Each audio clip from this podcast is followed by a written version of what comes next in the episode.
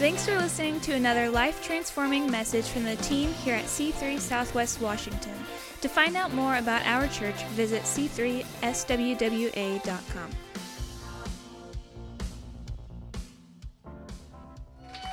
Let's give it up. Misty, fantastic word. Abby, fantastic word. This has been such a fun series. Not because I, I get to stand up here. It's not always my favorite thing to do, but to hear from so many voices Trish, Steve, uh, Val, Rowena. Didn't you speak in this? No, but you spoke in June on Father's Day. That was good too. But to hear so many voices, um, just bring the word and to get to know people a little better. So thank you, Misty, for sharing. Um, so my character that I picked for this morning is Caleb. So I picked Caleb because I'm the kind of guy that is not really a Caleb. Okay? I'm the kind of guy who lets my own thoughts, my own head, my own analysis, my own um, desire for a good risk assessment get in the way of God's promises. And I'm not just so so the story of Caleb, and we'll get into it, is a story about like a mount, like take the mountaintop kind of promise. Okay? We have those.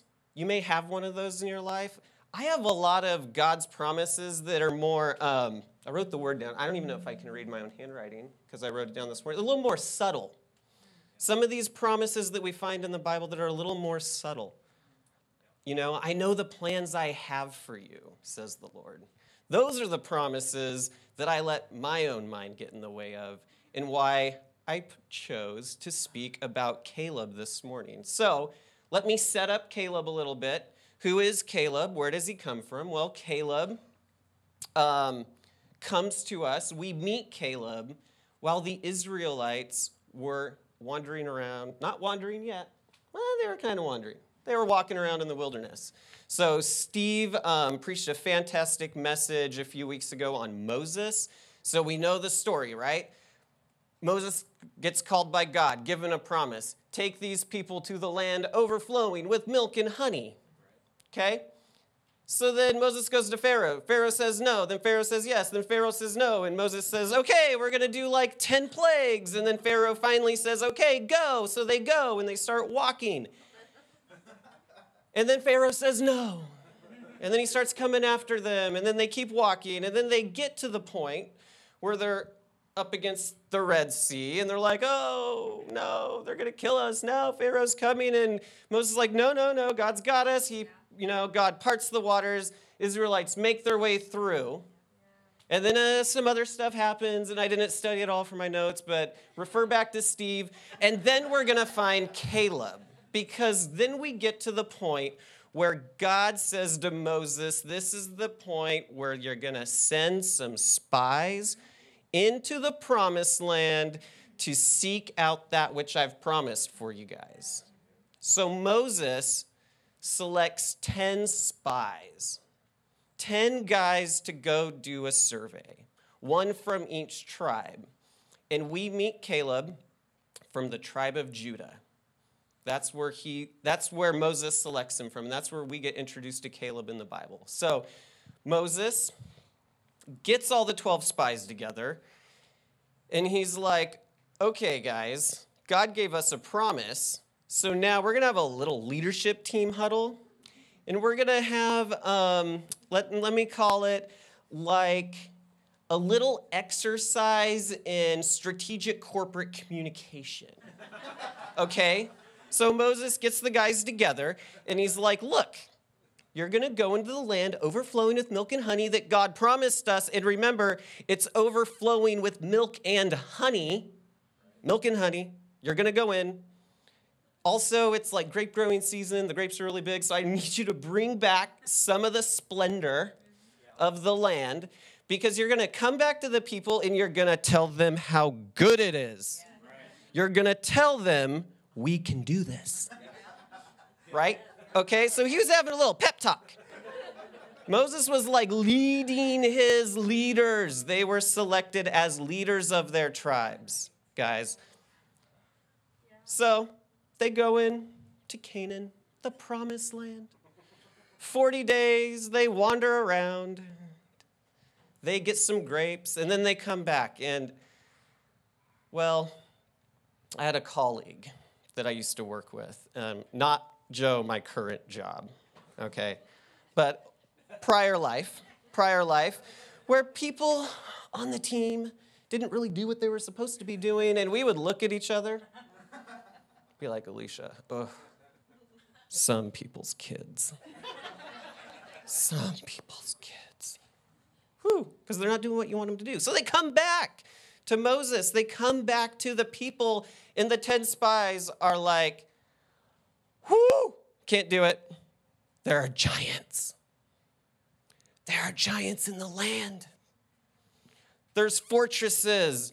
We can't overtake. God. No, can't do it.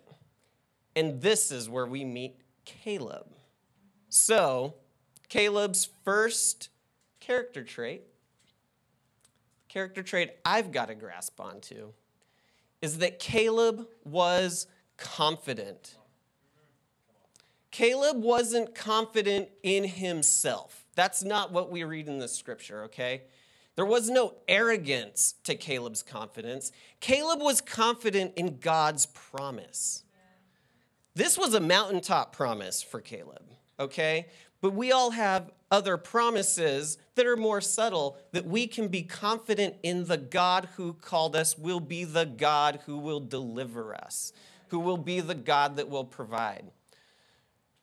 10 guys complaining, not complaining, they're like scared. They're rallying up the people to do the opposite of like the pre team huddle, what you're supposed to be doing. Um, and Caleb says in Numbers 1330, but Caleb quieted, but Caleb quieted the people before Moses and said, Let us go up at once and occupy it, for we are well able to overcome it. Caleb was confident in the promise. Think about it. They've been coming out of Egypt probably about two weeks now, perhaps. Oh, I'm, oh, oh, worship team's up. Don't worry, I didn't even work on my second point because I figured I would go over on my first. So we're doing okay. We're doing okay. Um, now I got to just find my find my bullet point, guys. Give me a second. Okay, so maybe you know they've been um, out of Egypt for a couple weeks now. Some scholars put it at, and Caleb's like, "No, guys, really." Think about what just happened. The waters parted, people. They parted, okay? And you don't think that we can go in and take the land that God promised Moses in a burning bush? like, miracles have happened, and this is our opportunity. But the the 10 spies were like, but we're grasshoppers. We're just grasshoppers. They're just gonna, they're just gonna step on us and crunch us like a good cicada, right? and I get it. I get it. I, um, I'm an economist by my academic undergrad degree, okay? So I love a good spreadsheet. I love a good analysis. If I was looking through Canaan land and part of that survey, I'd probably have already found the second derivative of the first derivative of the function of battle. Okay? That's the point. Where's like optimum efficiency? It's where the curve turns. Okay, so there's some kids probably working on that in school. It's like that's the spot I want to be. But guess what? It wouldn't have been 40 days. I would have been like 140 days to count all the giants and then be like, how many men does it take to kill one giant? And then, right? So it's like analysis paralysis can talk myself out of it so easy. But Caleb, he doubled down and we see Caleb doubling down in the next chapter. And Joshua, the son of Nun, and Caleb, the son of Jephunneh, or something like that. who were among those who had spied out the land, tore their clothes and said to all the congregation of the people of Israel, The land which we passed through to spy it out, it is exceedingly good land. If the Lord delights in us, he will bring us into this land and give it to us, a land that flows with milk and honey. Only do not rebel against the Lord and do not fear the people of the land, for they are bread for us. Their protection is removed from them, and the Lord is with us. Do not fear them. Caleb doubled down. Caleb doubled down. And through that double down, God had a new promise for Caleb. God said, Israelites, you thought two weeks was bad in the desert? Let's try 40 years. One year for each day. You were spying out Canaan. But Joshua and Caleb, who believed the promise, who preached for the promise, who tried to get the people on board with the promise, you're going to see Canaan land you're going to see Canaan land. So that brings us to my second point. And I will land this ship so quickly. I guess I'll dock it. Caleb, Caleb had perseverance. Caleb had perseverance. Not only was Caleb and the Israelites, Joshua and Moses, in the wilderness wandering for 40 years, once they started to take the promise, it was another five. Another five years of battle. Okay? That's perseverance. We've got promises, our families have got promises. Perseverance comes with the promise sometimes. So, I'm gonna say there's some promises, and I'm very glad it did not take me and Caitlin 45 years to get pregnant. There's some promises, there's some perseverance that has to come with it. So, I think you guys would stand with me.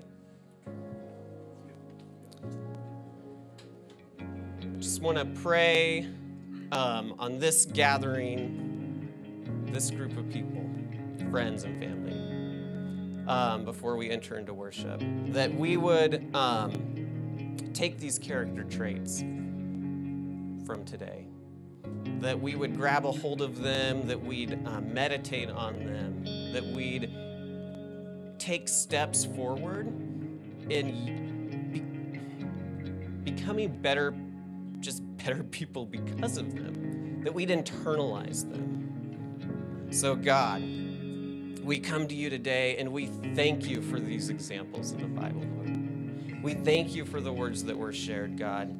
We thank you, God, for the promises that you've put on our lives, on our church's lives, on our families' lives. And God, we pray, we pray a prayer of confidence, God, not in ourselves, Lord, but confidence in you, confidence in your work, confidence that you have the follow through, Lord, that you will deliver, that you will provide. God, we pray this in your name.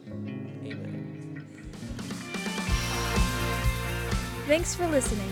To find out more about our pastors, leaders, and what we do at C3 Church, visit our website at c3swwa.com.